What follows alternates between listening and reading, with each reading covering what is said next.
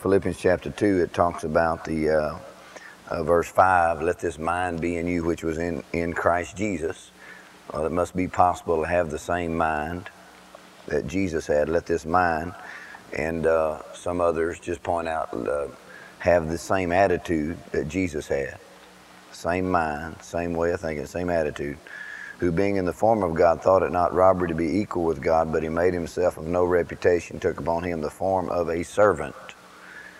The form of a servant. So the mind of a servant, or the attitude of a servant, and was made in the likeness of men.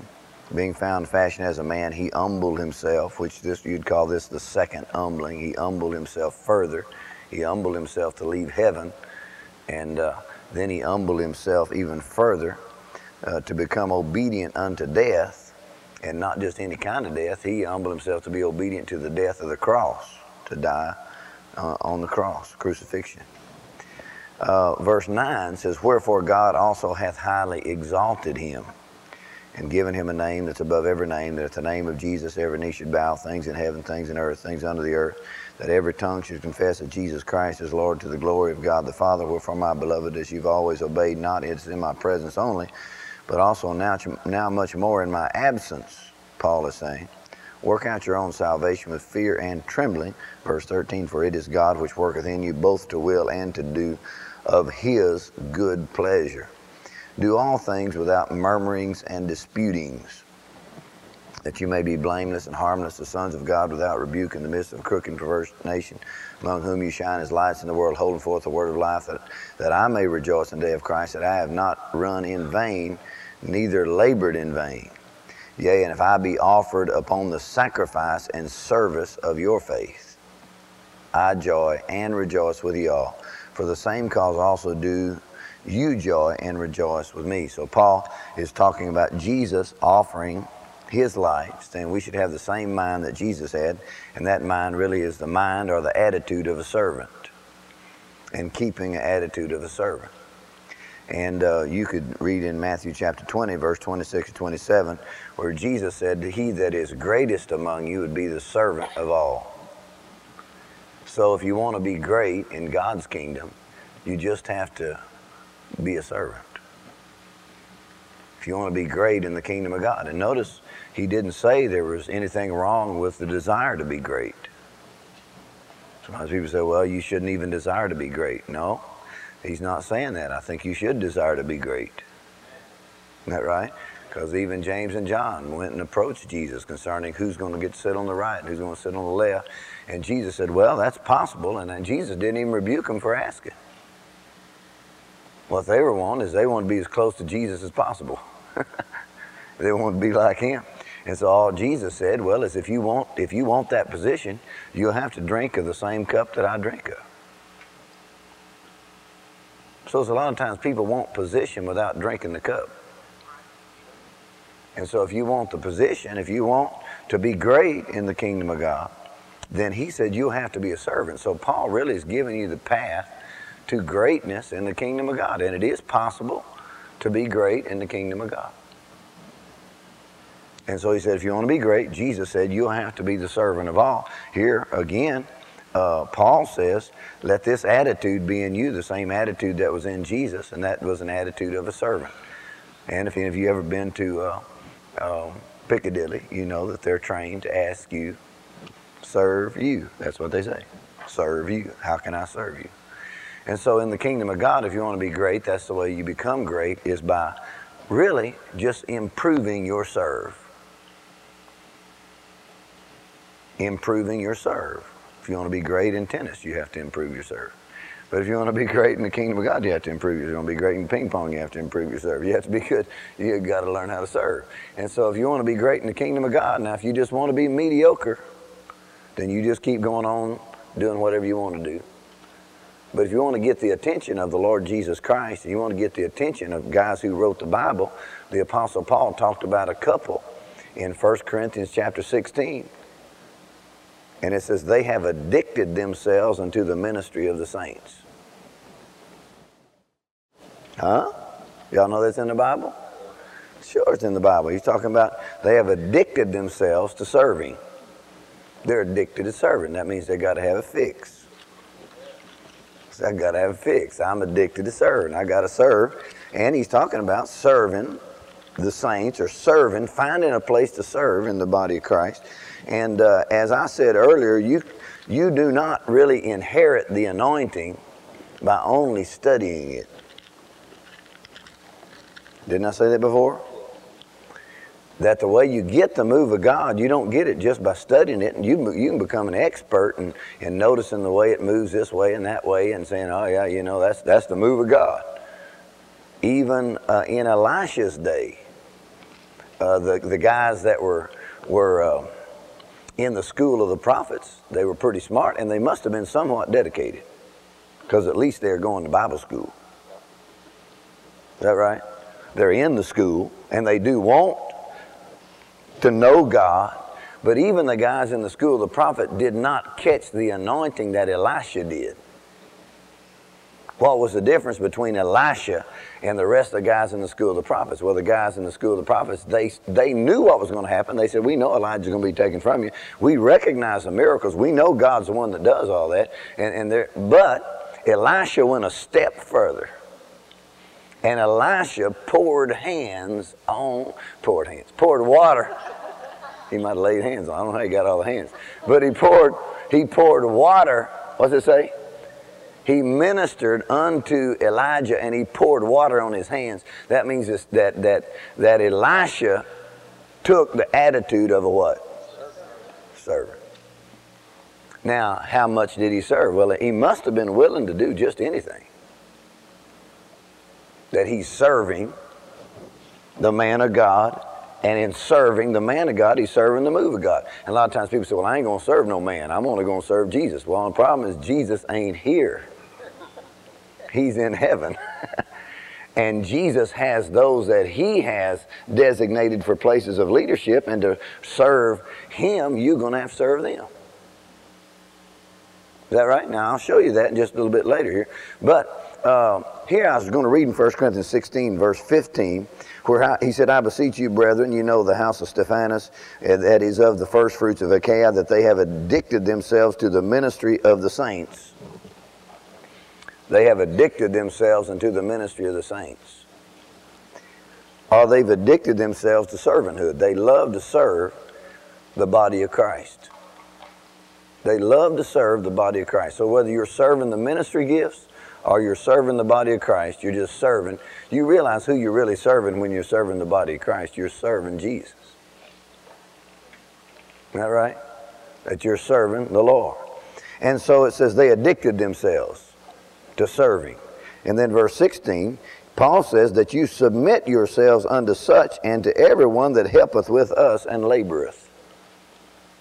So he's really given them an apostolic order to submit to who? The house of Stephanas. Is that right? He says, you submit to them because they're helping us. And there'll be a lot of people say, well, you know, I'd submit to Paul if he is here. Paul said, no, you submit to Stephanas because he's the one that is addicted to serving, and he's been faithful. Now you do what he tells you to do. Somebody said, I ain't going to do, I'm going to do what the Lord tells me to do. He said to do what Stephanas told you to do. Is that right? Amen. And so there is a chain of command, and Paul's literally giving them delegated authority there in that church and telling them to submit to them. Isn't that right? So go right back over to Philippians chapter 2, and we'll get on a little further here. But we're talking about serving, having the attitude of a servant, the mind of a servant, and serving in the house of God, serving in the body of Christ. So we have to have some pattern for this, because Paul says Jesus, with the attitude of a servant, he left heaven. And he is God manifest in the flesh. And though he's equal with God, he refused to just say, well, I'm equal with God and I don't have to do that. But he humbled himself and took on the form, not just of a man, but took on the form of a servant. And then after he took on the form of a servant, then he humbled himself further unto death. And then he says, let this same attitude be in you. Praise God. Hallelujah. So if you want to be great in the kingdom of God, you got to do what? You got to serve. You don't get the move of God by just studying it. You have got to serve. Now, when you're talking about serving, most of you have been to a restaurant and some people serve you and then some people serve you. And then some people serve you well, and then some people do only the minimum necessary just so they don't get fired. And then some people serve you, but they just got a bad attitude while they're serving you. You think Jesus came down here and he's serving, but he says, oh no, he says, there you are again. Oh, I just have to do this. God made me leave heaven, come down here, just put up with you. No, Jesus served with an attitude of a servant. The attitude of a servant is not the attitude of a sergeant. Thank you for your enthusiasm. It said he had the attitude of a servant, not the attitude of a sergeant. Now, here's the thing in the body of Christ. Now, Richard was in the military, and he just came on staff here, and of course he went to Bible school for 2 years, and so now he's going to take over some areas of leadership, and then Richard's helping in a lot of areas. But anyway, Richard, you know, he's in the military, so he did learn something about authority. But the only problem is that in the church you have volunteers. You don't have the same edge as you would in the military. Because in the military, either you do what they're telling you to do, or you go to prison, or you get a dishonorable discharge, or you just get shot. That does provide a little added motivation. Now, if we could do that in the church that way, wouldn't that be nice? You want to go to the brig right over there? We'll lock you up. You want to talk back? You want to skip out on? You want to be AWOL? Absent without leave? Boy, wouldn't that be great? Man, we could have people marching in line and shining their boots and everything. But in the kingdom of God, you're not really, you can't run things like the United States Army. Because you're working with people, volunteers, and you can't threaten to shoot them. You'd like to, so I'm going to shoot you right now. You didn't show up. Why didn't you show up? And so you got to work with people that it is a voluntary submission. But realizing there still is an order of authority that is over you, but it's a voluntary submission. Nobody can make you do that. And so for you to have the right attitude, you have to realize that you're serving the Lord and that he's the one that's going to bring you up. That promotion comes from God, and you just submit to him. Say, okay, Lord, I'm going to serve, and I'm going to get my attitude right. I'm not just going to serve, but I'm going to serve with a happy attitude. Huh? How you like to go into a restaurant and have the waitress come over and say, well, what you want to eat? You tell them and they start telling you about all their problems. I tell you, this has been the worst day of my life. My dog got hit by a car right before I came to work, and then I come in here and slammed my finger, then the oven fell over. And you went out just to have a nice meal. And they're unloading on you all the stuff. My wife, she's a sorry, no good for nothing. And they start running their wife. They just go on and on. Would you like to go back to that restaurant and listen to that? No, you wouldn't like to listen to that. And yet a lot of times people serving in church, then they'll bring all their personal problems in here, and really people just came out for a nice meal. I said people just came out for a nice meal. Praise God. Can you just keep things nice for a while? People came out for a nice meal. They want to hear the word. Amen. They want to be served up the anointing. They want to be served up some filet mignon instead of oatmeal again. But sometimes the pastor, he don't have time to get no filet mignon because he's having to do everything else. All he's doing, that's why all they ever get is another bowl of oatmeal at most churches, because the pastor have no time to come up with no recipes. All right, let's go on here. So when you serve, you have to work on your attitude of serving, and you have to realize that even though everybody's equal in the sense that we all have equal access to God, but that everybody doesn't serve on the same level. We're all servants, but we don't all serve on the same level. I can prove that to you from Acts chapter 6 and verse 2. In Acts chapter 6 verse 2, the apostles, that's when they came up with what you'd call the ministry of helps or deacons. And a deacon, they were not a governing part of the church, they were a serving part of the church. And when they came up with deacons in Acts chapter 2, they said it is not proper for us to leave the Word of God and to leave prayer and to serve tables. You say, well, you think you're too good to be serving tables? You think you shouldn't be out there doing all that stuff? Well, the truth probably is they probably already did that at one point in their life. But they said, because we are to be serving the Word of God, we cannot be serving tables, not just to prove our humility. You got to prove your humility. How'd you like to go up to Ramah, and here you got Brother Hagin up there, and he says, well, I just want to prove I'm not better than nobody else, and he'd be out there vacuuming after he'd been teaching for an hour, laid hands on 200 people. He's vacuuming, and then he's out there, and he got the lawnmower out the next day. Let me tell you this. If he was doing that, you never would have heard of him. Because there wouldn't be no Ramah. Because he still serves, but he just doesn't serve on that level. He serves the Word and the anointing, and then other people step up in their place and serve for however long. If you serve as a deacon, you're serving the ministry of helps. And here, Paul is just talking about the attitudes Jesus had, and then Paul goes on and he says, in verse 17, if I be offered upon the sacrifice and service of your faith. In other words, Paul said, I just lay my life down to serve your faith. He said, and I'm happy to do it when I see your faith grow. Isn't that right? And then let's look at these supernatural relationships here, and we're going to study one aspect of it about serving the move of God rather than just studying it. And look at verse 19. Let's read Philippians 2. We're going to read a few more verses down here. Philippians chapter 2, verse 19. He said, but I trust in the Lord Jesus to send Timothy as shortly unto you, that I also may be of good comfort when I know your state. For I have no man like-minded who will naturally care for your state. All seek their own, not the things which are Jesus Christ. Look at verse 22. But you know the proof of him, that as a son with the Father, he hath served with me in the gospel.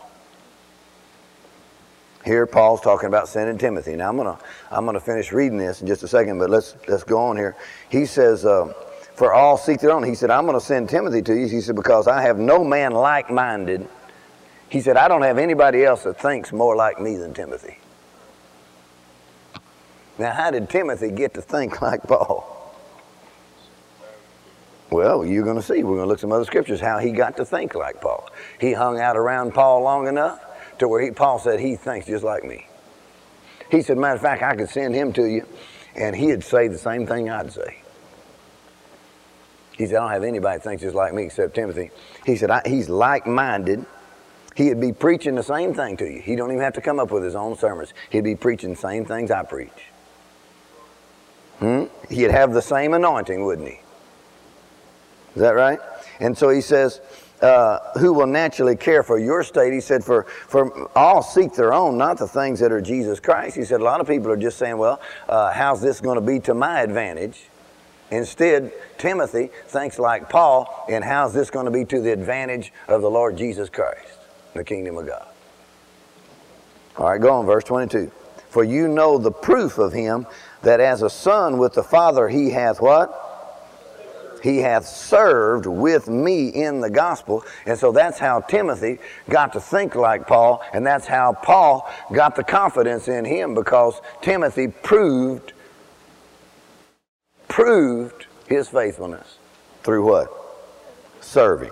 All right, let's go ahead and finish reading the rest of this chapter, because all of it's good, and we'll come back to verse 22 in a second.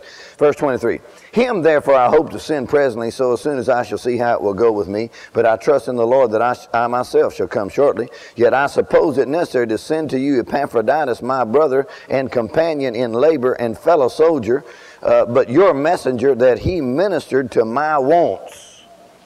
Well, that sounds a little different, doesn't it? He says, now I'm going to send you Epaphroditus. He is my brother. He is my companion in labor and he is a fellow soldier, and he is your messenger, and he ministered to my what? He said, Epaphroditus just found out, Paul, what do you want? How can I serve you? How can I serve you? And so he said, that's what Epaphroditus did. Go on verse 26. He says, for he longed after you all and was full of heaviness because you had heard that he had been sick. For indeed he was sick, nigh unto death, but God had mercy on him, and not on him only, but on me also, lest I should have sorrow upon sorrow. I sent him therefore the more carefully, that when you see him again you may rejoice, and that I may be the less sorrowful. Receive him therefore in the Lord with all gladness, and hold such in reputation, because for the work of Christ he was nigh unto death, not regarding his life, to supply your lack of service toward me. Now what he's saying is that Epaphroditus served extra hard because you didn't. Now, not only they didn't, but really, they really couldn't in this case because they weren't close to him at that point. But Epaphroditus served, and Epaphroditus had to take up the slack so much serving that it almost killed him. He literally almost worked himself to death. Isn't that right? And so, how many of y'all still here? So Paul tells you how Epaphroditus worked. He's a brother, he's a companion, he's a worker, he's a laborer. And he says this, he says, when you receive him and be happy to see you. Be happy to see him and hold him in high reputation. Epaphroditus. Now how in the world did he get that kind of, how did he get that kind of entrance? How did Epaphroditus get that kind of interest? He got it from serving Paul. Isn't that right? He's serving with him in the gospel. And so Paul just says, you receive him, be glad to see him, and hold him in high esteem and high reputation. He said, I'm telling you how to treat him. Now, we're going to look at some other scriptures here, but let's go right back here. I'm going to read this in the Amplified, Philippians chapter 2, verse 22. And we're going to look a little bit about this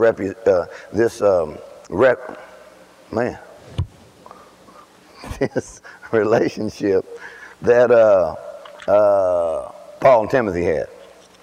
All right? Y'all got your Bible still? All right, let's read this in the Amplified Bible in Philippians chapter 2, verse 20. This is an Amplified Bible. He says, for I have no one like him, no one of so kindred a spirit, who will be so genuinely interested in your welfare and devoted to your interest. For the others all seek to advance their own interests, not those of Jesus Christ the Messiah. Verse 22. But Timothy's tested worth, you know, how as a son with his father, he has toiled with me zealously in serving and helping to advance the good news of the gospel. Timothy's tested worth is he has, as a son with his father, he has toiled with me zealously in serving and helping to advance the good news. He said he's got the same spirit. Same mind, praise God. And to do that, you got to get close enough to serve. And then when you get close enough to serve, then you got to be close enough to pass what I call the familiarity to the faithfulness test. Huh?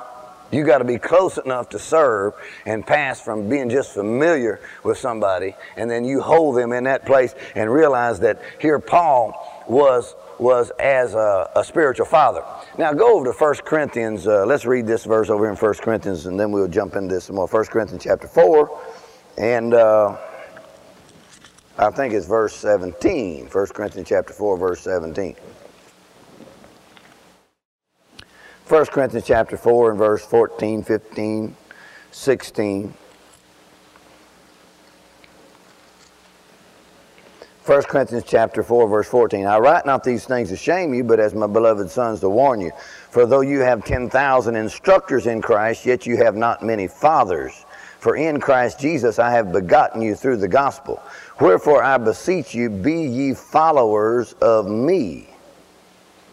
be you followers of me. Now look at verse 17. For this cause have I sent unto you Timotheus, who is my beloved son and faithful in the Lord, who shall bring you into remembrance of my ways, which be in Christ as I teach everywhere in every church. Now, he's again calls Timothy his beloved son, who will bring you my ways, which be in Christ, and what I teach everywhere, Timothy will bring you and teach you the same thing. All right? Let's see if I can get this in the Amplified Bible real quickly here. Hallelujah. Praise God. This is the Amplified Bible. 1 Corinthians chapter 4. Again, verse 16. Paul said, I beseech you, be ye followers of me, or imitate me. Really, he's just talking about learning to follow the leader. Verse 15, verse Amplified, 1 Corinthians 4:15 Amplified. After all, though you should have 10,000 teachers, guides to direct you in Christ, yet you do not have many fathers. For I became your father in Christ Jesus through the glad tidings of the gospel. So I urge and implore you to be imitators of me. For this very cause I sent to you Timothy, who is my beloved and trustworthy child in the Lord, who will recall to your minds my methods of proceeding and course of conduct, way of life in Christ, such as I teach everywhere and in each of the churches. Hallelujah. Now, he says that Timothy, he said, is my beloved son.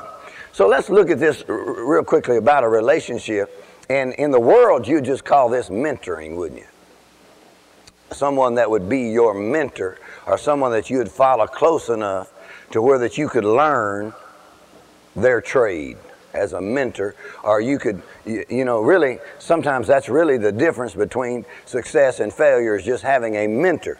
And there's a lot of people in the ministry that really, they're only one step away. If they just had a spiritual father, they'd be able to do the will of God.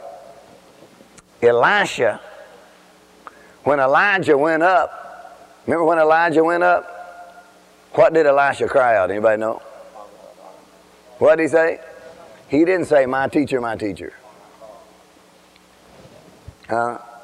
He said, my father, my father. He called him. Now, Timothy had a relationship with Paul where literally he served him like a spiritual father.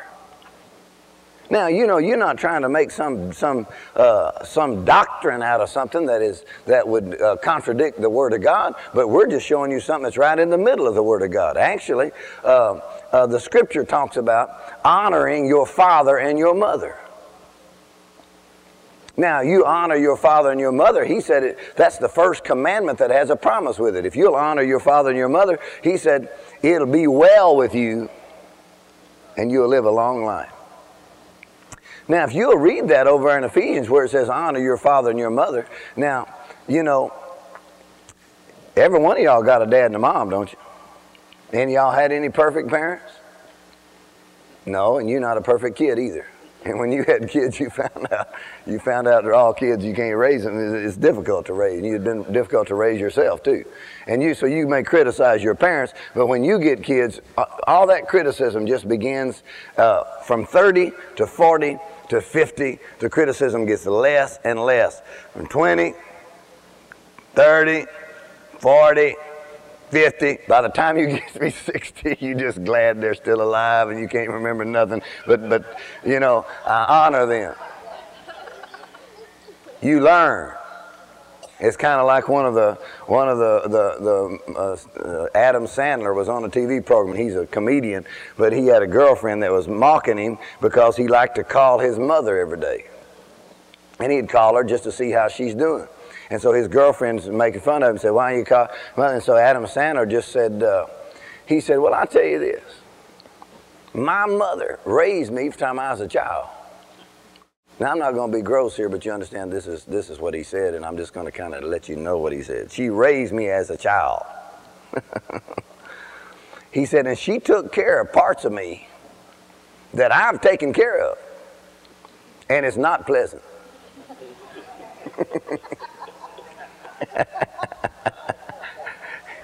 And I know she did that for years for me. He said, So don't be criticizing my mama.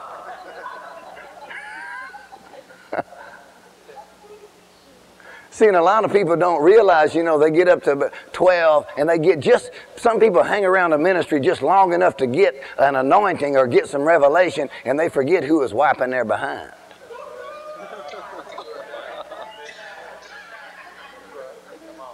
And that's just as dishonorable as you would do your parents.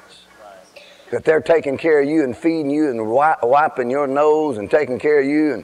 And then you get up to be about 17 or 18, all you can think of is some way to criticize them. The Bible says that's dishonorable. And you dishonor your parents, it won't be well with you.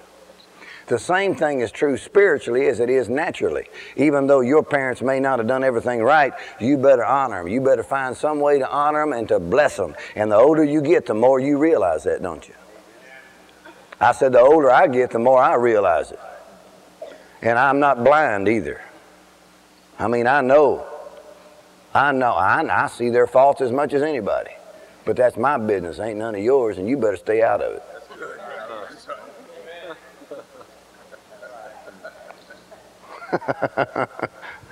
Ain't that right? And so honoring your father and your mother, and so the same thing is true spiritually. And Elisha learned how to do that with Elijah to the point that he was able to catch the anointing, so that he not only got the anointing, but he got a double portion. And what Elisha was asking from Elijah, he said, "What do you want?" He said, "I want double portion." Isn't that right?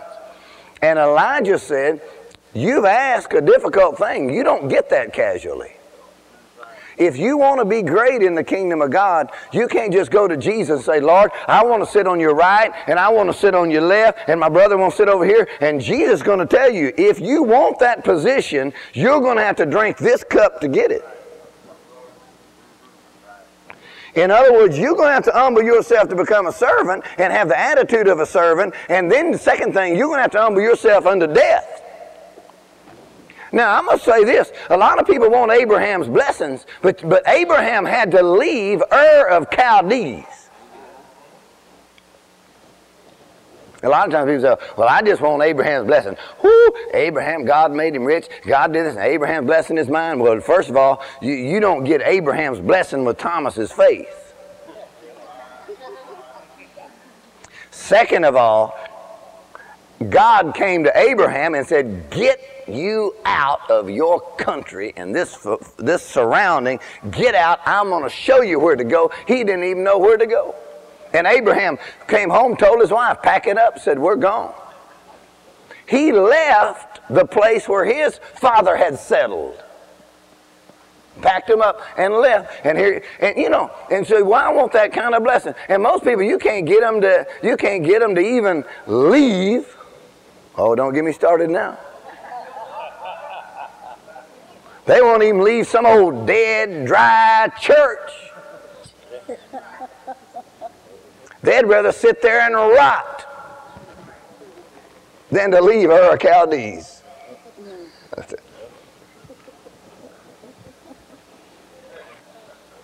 Huh?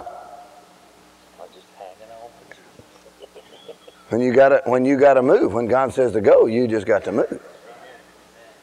And so here, you want that kind of blessing, you got to be willing to pack it up. You know, when the Lord spoke to me, man, we had to leave West Columbia, Texas, and I was living 3 blocks from my mom and dad.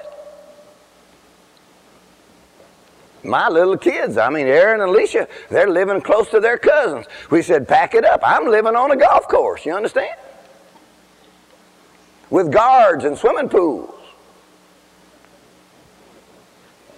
Pack it up. Come to Alexandria. Where are we going to go? Got to go over there. Kids crying. Pack it up. "We can't leave, Daddy. You're making us leave." Pack it up. God said, "Time to go. Here we go." Started moving.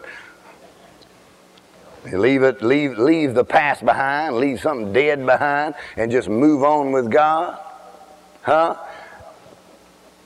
Anybody think Elisha did anything like that? Man, that anointing hit Elisha. When Elijah slapped him with that mantle, what did Elisha do? Elisha went home and he killed his oxen and had a barbecue. That's pretty radical, isn't it? Whoa, I don't know. I don't know. You say, I don't know. If this don't work, I'm in big trouble. How many of you know, if this don't work, I'm in big trouble? And here he comes of getting close to Elijah, and he's wanting that double portion of anointing. He's wanting to drink that cup. He knows there's a price to pay. He knows it. He's paying that price right now. He's paying. He's leaving everything behind. And he hooked up with Elijah. And here's what Elijah said. Elijah said, "What have I done unto you?" The Lord told him to slap him with that mantle. Poof, he hit him with that mantle, and Elisha went like that, and he ran around his oxen. I don't know what he did. He jumped up. I'm going to tell you, when the anointing hits you, you know it hits you. You know, Elisha, he must have lost his mind. The anointing make you lose your mind. He must have lost his mind. And here he goes, he says, "What have I done unto you?" And here's what Elijah told Elisha, "What have I done unto you?" He knew what he did to him. But he didn't know if he's going to be willing to pay the price. You see, God could say you're the right person, but unless you say you're the right person, it still won't work. You see, there's a number of people the Lord spoke to me about in years gone by, in the staff, and the Lord speak to me and say, "That's the right person right there." And I'd go tell them, say, "You're the right person for the job." And either they'd say no right off, or they wouldn't develop the attitude of a servant, or they'd decide they weren't the right person. And I said, "Well, Lord, what's the deal here?" He said, they had to make that choice. Elijah told Elisha, he said, "What have I done to you?" Another translation says, "You settle it for yourself." So anybody comes to me and says, "Well, am I supposed to do this or that?" You know what I do is I look at him and say, "You settle it for yourself." Because when the going gets tough, I don't want you saying, "I told you what to do." I'm not telling you what to do. And the going will get tough. I said the going will get tough. There's some blessing there, but the going's going to get tough. And as long as I got to talk to you, you know, and talk you into something, then every time you get in trouble, you have to have me talk you up again. Look, I just don't have time for that. I don't believe Elijah had time for it. So I count the cost with every relationship. I count the cost. I know the time I got to spend with God. I know the time I got to study and pray. I know the time I got to write a book. I know the time I got to minister somewhere else. I know the time I got to minister here. And I count the cost of that relationship. And if that person keeps coming back to me, get propped up. Now, I propped you up once.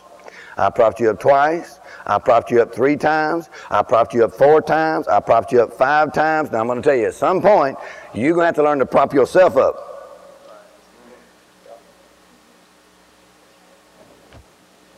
And that's what I believe God liked about David, is here David, everybody's ready to kill him, and David just went and encouraged himself. He said, "You're going to be all right. Hallelujah. You got the right stuff." I mean, y'all know you need to prop yourself up sometime. Just encourage yourself. You know the hand of God's on you. You say, "Well, I had a problem." Yeah, but you know God knew that before he ever called you, and he still called you anyway. And he still loves you and got a plan for you. Hallelujah. Now, just talk to yourself a while. Prop yourself up. Hallelujah. So I count the cost. After I do that a number of times, I say, "Look, you're costing me more, that you're making me leave the Word of God. And you're making me leave my place of serving the Lord. Now, you're costing me too much now. Now, you can straighten up and grow up a notch, or you'll have to go find somebody else to baby you for the next 10 years, because it ain't going to be me." Getting quiet in here now, but this is a leadership meeting. If you're going to have Pampers, you're in the wrong meeting here. You're in the wrong meeting here. Hallelujah. Because this is a meeting where you say, "I can put my own britches on." Hallelujah. Amen. Glory to God. And I know last week we taught that every leader, whenever you come upon a spark or a difficult situation, you got 2 buckets in your hand. You got a bucket of water, you can put it out, or you got a bucket of gasoline, you can make a fire. Every leader's got 2 buckets in their hand. And some leaders, I got to follow them around every time. Every time they find a spark, they throw gasoline on, start a fire. I got to follow them. I got to have a fire truck, siren, and everything else following them around. I'd have to have a whole fire department. They say, "Pastor, look at this.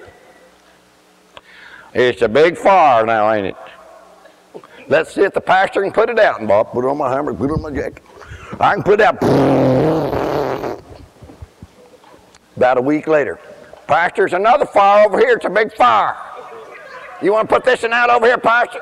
I said, you the one keep putting gasoline on all of them. What's the matter with you? You got a bucket of water? Hallelujah. Praise God. Glory to God. So Elijah and Elisha in a leadership relationship. Now, my spiritual father, Brother Hagin, you know, he said, now I'll work with somebody. He said, somebody working on my staff, but if they don't do what I'm asking them to do, he said, I give them 3 strikes, just like baseball. 3rd strike, you're out. Pretty rough, isn't it? But here he can't go on and do the will of God if you got somebody else that hadn't quite decided whether they even want to play on the team or not. Is that right? So what do you do in that situation? Well, you realize there's the Marines, there's the Navy SEALs, there's the Army, there's the Air Force, then there's the post office. Now, if you don't want to be in the Navy SEALs, let's see if you can go to the Marines. If you don't want the Marines, maybe you should consider the Army. If you don't want the Army, maybe you should go consider the post office, because over here, we're going... Hallelujah. We're headed for major persecution. You say, why? Because we're headed for major glory and a major anointing. And so the Lord spoke to me years ago, and he spoke this very clearly to me. And he used my mom and dad to tell me. And I got the prophecy still on the refrigerator. And the prophecy said this, says, you've asked a hard thing. How many ask God for something that's a hard thing? It's not hard for God, it's hard for you. It ain't hard for God. God can do anything. It's hard for you to meet the specs or the qualifications to receive that kind of blessing. And so when you want something bigger, and you're saying, I want to sit on the right or the left, Jesus says, you want to drink this cup? You take one sip and you say, do I have to drink it right now? He said, I don't want that right now. Do you want to take this? Do you want to go through this situation that's going to shape you and enable you to be the kind of servant that God wants you to be, with the attitude he wants you to be, with the same spirit of faith to be able to carry the anointing? Do you want that? Do you want to be that kind of a servant? Well, you're going to have to drink this cup. And so that's what that prophecy said to me. You've asked a hard thing.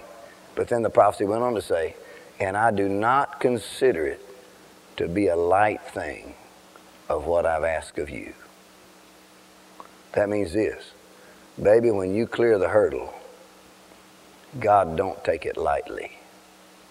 You say, what's that mean? He's going to unload some stuff on you that other people may never see and may never get, because you were willing to pay that price. And so other people wonder, how in the world you got that kind of anointing? How in the world, you know, Barnabas went and got Saul. How did Barnabas ever even get into this apostolic lineup in the book of Acts? I'm going to tell you one way he got in there. It's when it was time to sacrifice for the church to go forward. Barnabas showed up. Who didn't show up? Ananias and Sapphira, they didn't show up. They just said, well, let's make it look like we're going to show up, and then we'll give a little bit so we can get in on the club here and maybe get our name on a plaque in the foyer. And God said, just, you know, just drop dead, why don't you?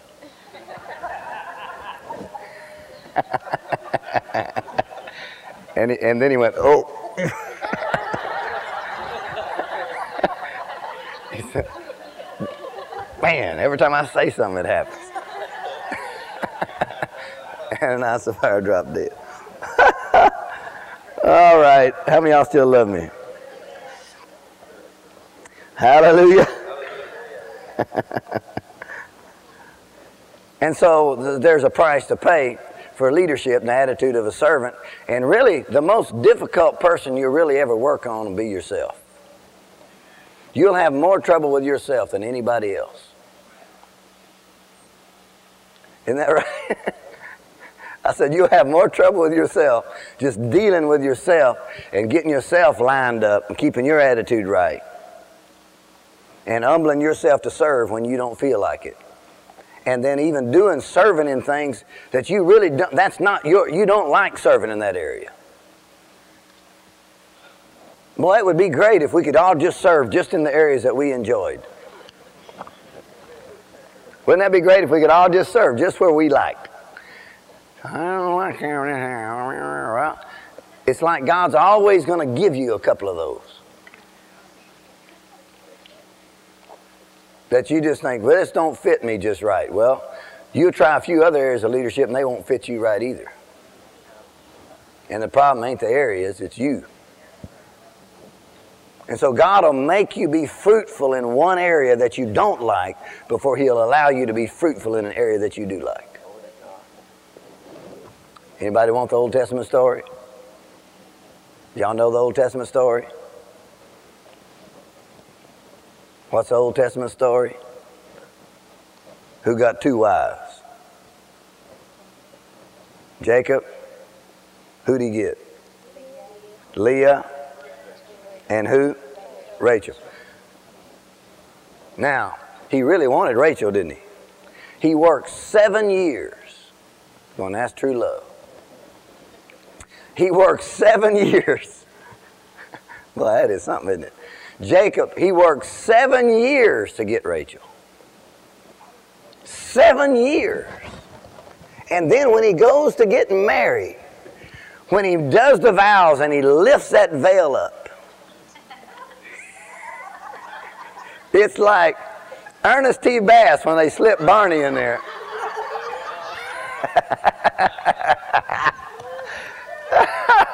Did any of y'all ever see that one? Andy Griffith, when Ernest T. was wanting to marry that girl, you know, and he was going to kill her boyfriend and everything. So Andy had Barney dress up in a bridegroom outfit, you know, a bride's thing, and a bride's outfit. I don't know what I'm saying. She, a bride dress, what do you, anyway, she got a wedding gown. That's what I'm trying to say. So Barney gets all dressed up, you know, in this wedding gown, and he's got the veil over him. And Ernest T. Bass, he's standing there while they're going through all the vows. He said, Andy says, now you may kiss the bride. And Ernest T. picked that up and he said, Barney!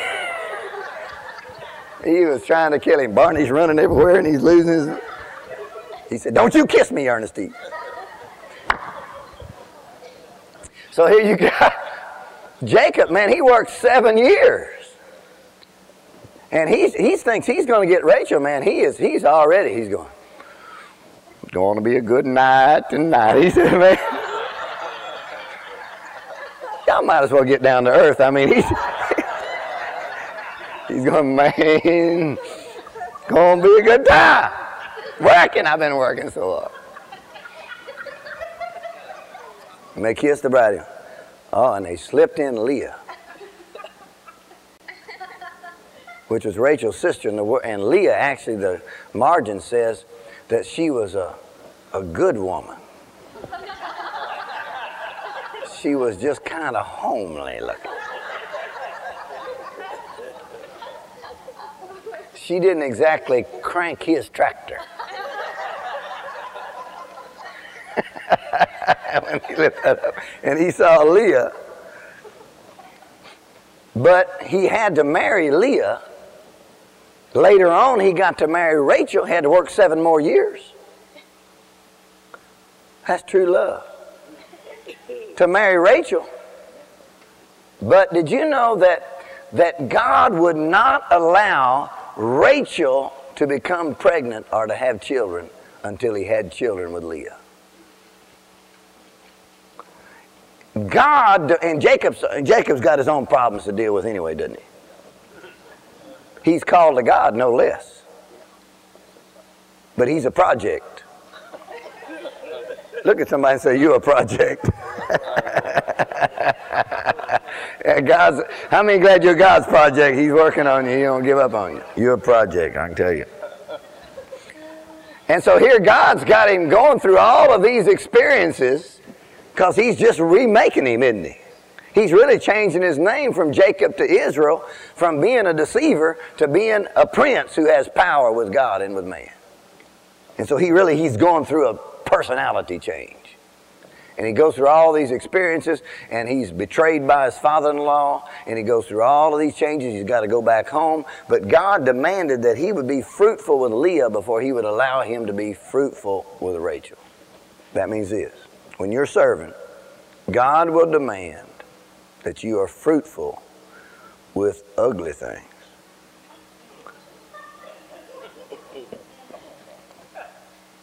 God will demand that you're fruitful with things you don't like to do or things you don't want before he will allow you to be fruitful in areas that you do love and are beautiful to you.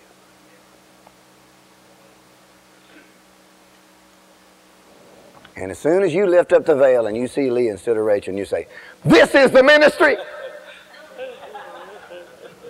I've seen it happen on so many people's faces as soon as they sign up.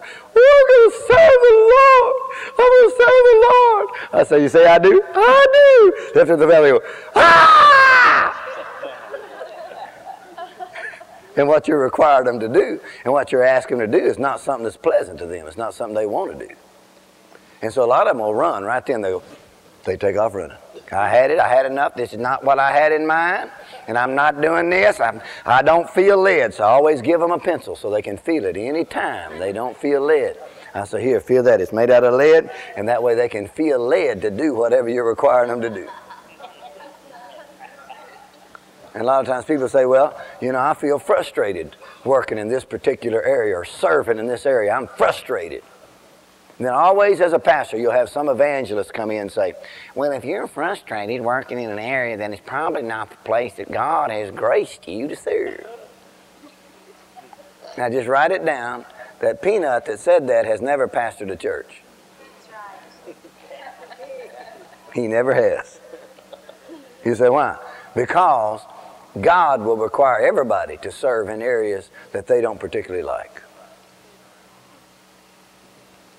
And unless you can serve in an area you don't like and then get happy about it, you ain't never going to find Rachel.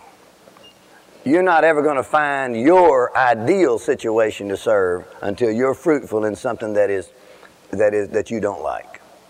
Is that right? How many understand that? So even though you may be frustrated serving in that particular area, if you'll go ahead and get happy about it, get the attitude of a servant, and go ahead and be fruitful in that place, then I believe God will get to where he sees that he can trust you, and then he'll bring along the ideal situation. And you'll say, "Now that's what I like. That's what I've been wanting." And God said, "Well, I couldn't have got you there if you hadn't been willing to be fruitful here." Amen? Hallelujah. Hallelujah. So in serving, in so many areas, you've got Joshua serving, Moses. The pattern is you've got Joshua serving Moses. You've got Elisha serving Elijah. You've got Timothy serving Paul. And so you've got to go beyond just the teacher to the mentor to allowing someone to be not just a pastor. Every pastor is not a spiritual father. But someone that has an anointing of a father that is able to train sons and daughters and then stay close enough to where you can get your instruction. Just stay close enough till you can get it. Hallelujah. All right, let me give you this. Here's one of the keys to being able to receive. Here's your inheritance from somebody that you're serving or a ministry that you're serving. Are you ready? Number one is you will receive an inheritance of wisdom or revelation. Wisdom or revelation. In other words, many times God will give them things just to give to you. Wisdom or revelation, that's an inheritance you get from a spiritual father. Second thing is you catch the same anointing. You catch the same anointing. Third thing is you catch the same spirit of faith. Fourth thing will be, let's just say it this way, Epaphroditus got his recommendation to the church from Paul. In other words, that means this. There are other relationships that will be made available to you if you'll pass the test of serving. In other words, what got you to this point, there'll be other relationships that'll come that'll help you get to the next point. And they'll come. That's a part of your inheritance. Hallelujah. How many know that's a part of your inheritance? And you're serving. There'll be other relationships that'll come. And he just got that recommendation from the Apostle Paul. The last one will simply be that you can inherit wealth or even prosperity. Let's just say it this way. Your level of wealth or prosperity will generally rise to the level of whoever you're serving. If you'll serve and keep your attitude right, just keep serving, pay the price. You've asked a hard thing, now pay the price. You pay the price, you go through the tough times, you go through the difficult times,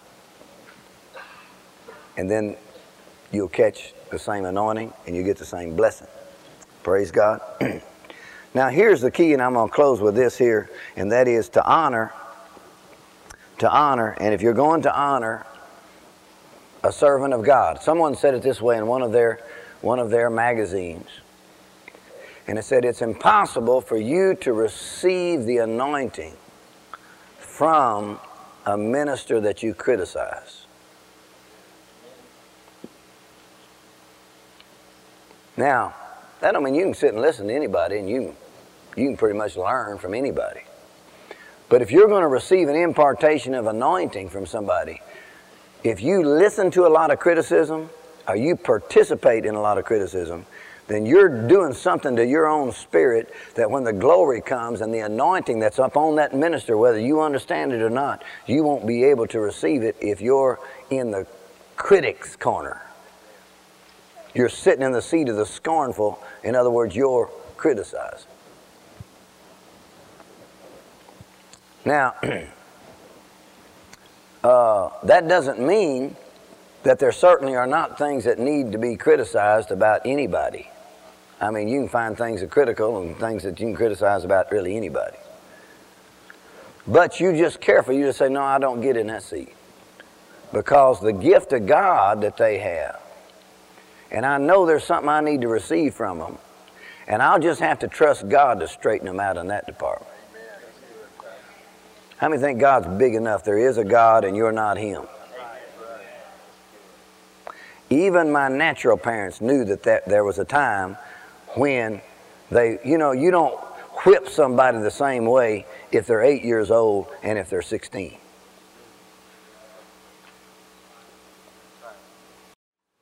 Some little kid, 16 years old, you take them in there and you might want to work them over because you know exactly what they need. But boy, when they get to be 16, you try that. And you'll stir up more devils than you can cast out. Either that or you'll break their spirit, and they'll never be right. Is that right? Now, the same thing is true in the realm of the spirit. There's ways that God will deal with you when you've been serving Him for 5 years, and there's ways He'll deal with you when you've been serving for 10 years. There's ways He'll deal with you after 20 years, and there's ways He'll deal with you after 30 years. But He deals with you differently based on who you are. And God's big enough to see the whole picture. And my parents knew that when I reached a certain age, they knew that there is a God and they're not Him. And they would just, when they used to be a little, they'd just give me a hint and say, here's a hint. It's all yours now. Hallelujah. And you walk away. You say, why? Well, because, you know, there's different ways you learn. And so do not be caught in the position of being in a critic's place thinking that God has anointed you to correct your pastor. He may look dumb, but he ain't near as dumb as you think he is. And there is a whooper around that's whooped in the past and ain't ever been whooped. His name's God. And so I can tell you, you better be careful that you ain't the one in there thinking you're going to take care of the whooping. You just better back off and just say, all right, I realize this thing's supernatural, that Jesus is the head of the church. I'm not the head of the church. And if he told me, he planted me. If he told me to stay, I'm still here, and there's a reason why he told me to stay here, and he's told me to stay here to help, not to correct. God never sent you to any church to correct it. You say, why? It's not proper protocol. A pastor's corrected by a bishop, and you ain't.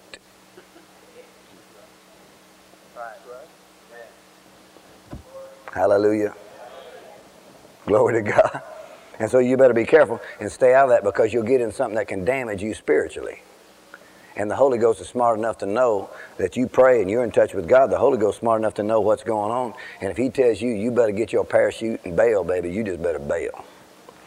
Whoa! Jump out of that plane and bail, because God's got another landing place for you. Amen? But the Holy Ghost is smart enough to know that, and you got the Holy Ghost in you, so you know that. Amen? So it's impossible to receive from anointing that you criticize. That's why the devil will try to get you in on that when you need to receive something from that ministry, and the devil's trying to shut that avenue off. And so I see that with my spiritual father, who's Brother Hagin, and I've been in a crossfire with some of my best friends as they attack my spiritual father. And I just told him, I said, just let me tell you something now. I'm out of here. I love you, but I want you to know I know which side of the bread that the butter's on, all right? And I'm out of here, because I know I need to receive the anointing. And if he does need a whooping, I know Jesus, the head of the church, is able to whoop him. But it's my job to stay around and help him. If he needs to go through the whooping, I'll be here to help him while he's getting whooped. Hallelujah. Because the day may come, you might need a whooping, and you might need somebody there. Hallelujah. And so you just got to be careful. You don't jump in on that critic, because really the devil's his number one thing. He's the accuser of the brethren. So that means he's always going to try to find something wrong with you and try to point that out to anybody, and you'll think it's the Holy Ghost. It might be the Holy Goose, but it ain't the Holy Ghost.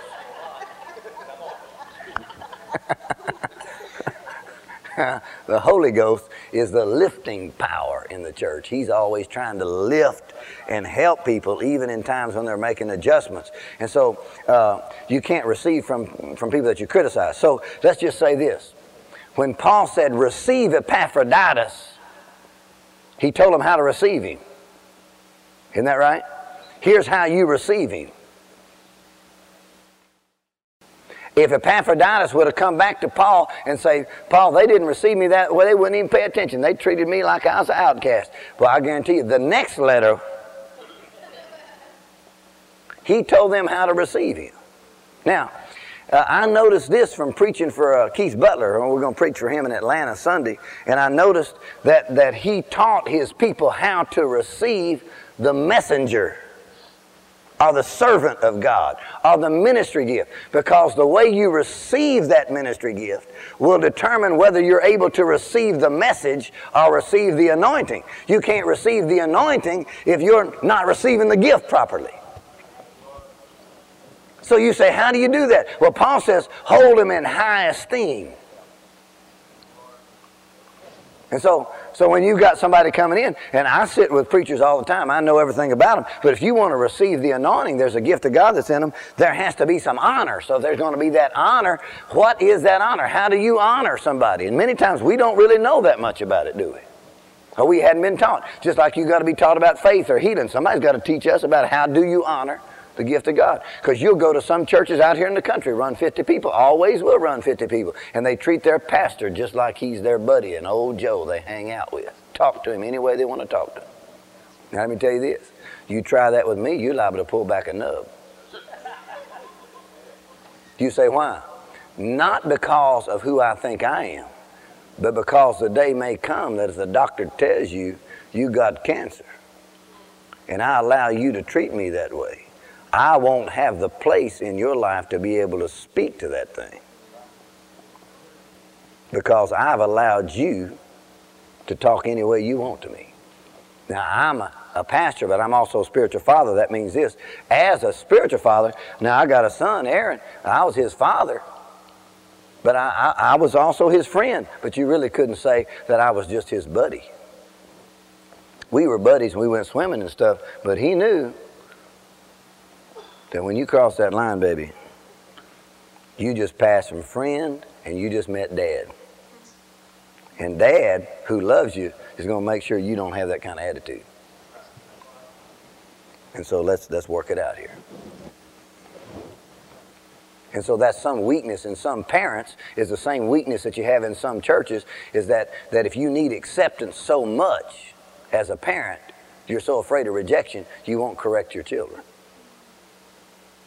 Because you'd rather be their friend than to be their parent. Well, that may work a little while, but there'll come a day that they'll resent that. Honor. All right, write this down. Here's how to honor. We'll close with this. Number one, to honor is to treat with great consideration. Treat with great consideration.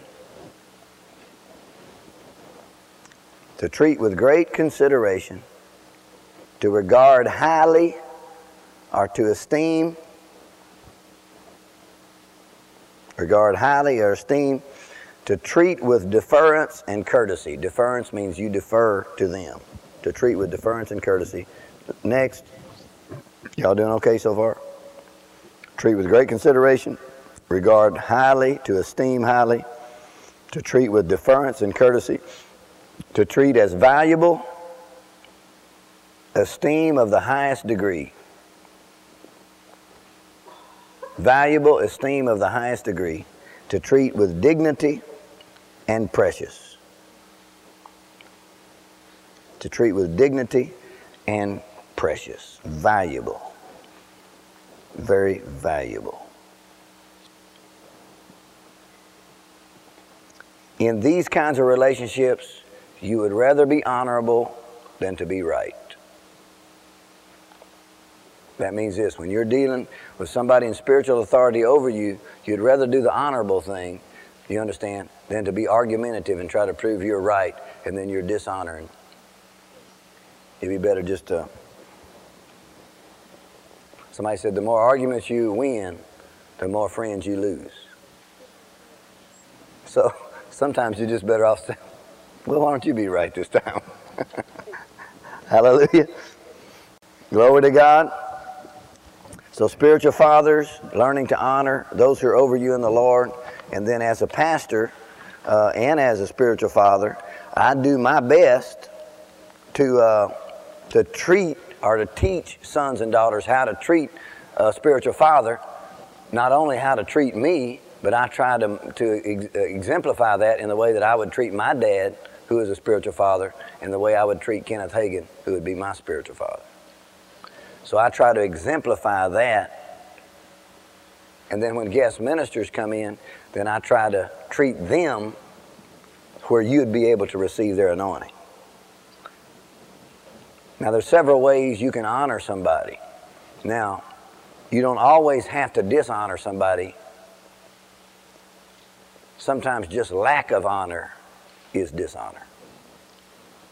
In other words, you don't have to do something to dishonor somebody.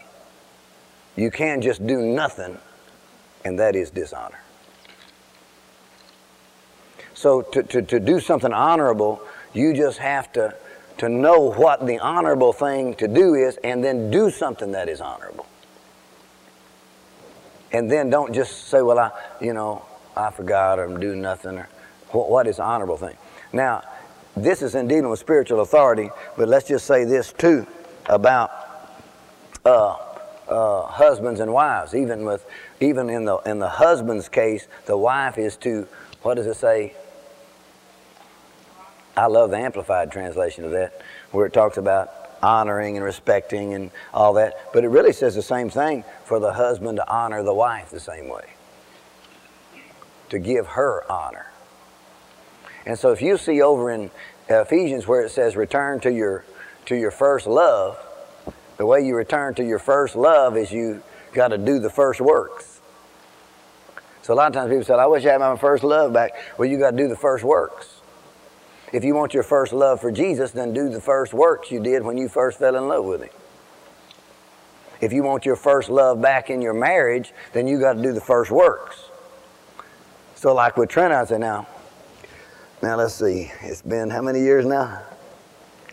My first works. Whoo, glory. I was pretty sad, I can tell you that. Pretty bad case. Doing the first works, I mean, you're sending flowers, and everywhere you go, you're buying a gift, or you're calling, or you're just writing letters and doing all these kinds of things. And then after, 25 years, you say, I wonder why the fire went out. Well, the fire went out, you quit doing the first works. You get the first love. The same thing would be true in dealing in a relationship that you have in the ministry. Sometimes people, when they have an initial relationship with somebody, I just love them. Woo! I love them, I love them, I love them. You give them about 5 years, they go, you ain't staying much. Well, what was you doing 5 years ago? What happened is you got close enough to criticize, but they're still the same person. I said they're still the same person. Got the same anointing, same revelation. You just got close enough to get familiar, and you refuse to be faithful.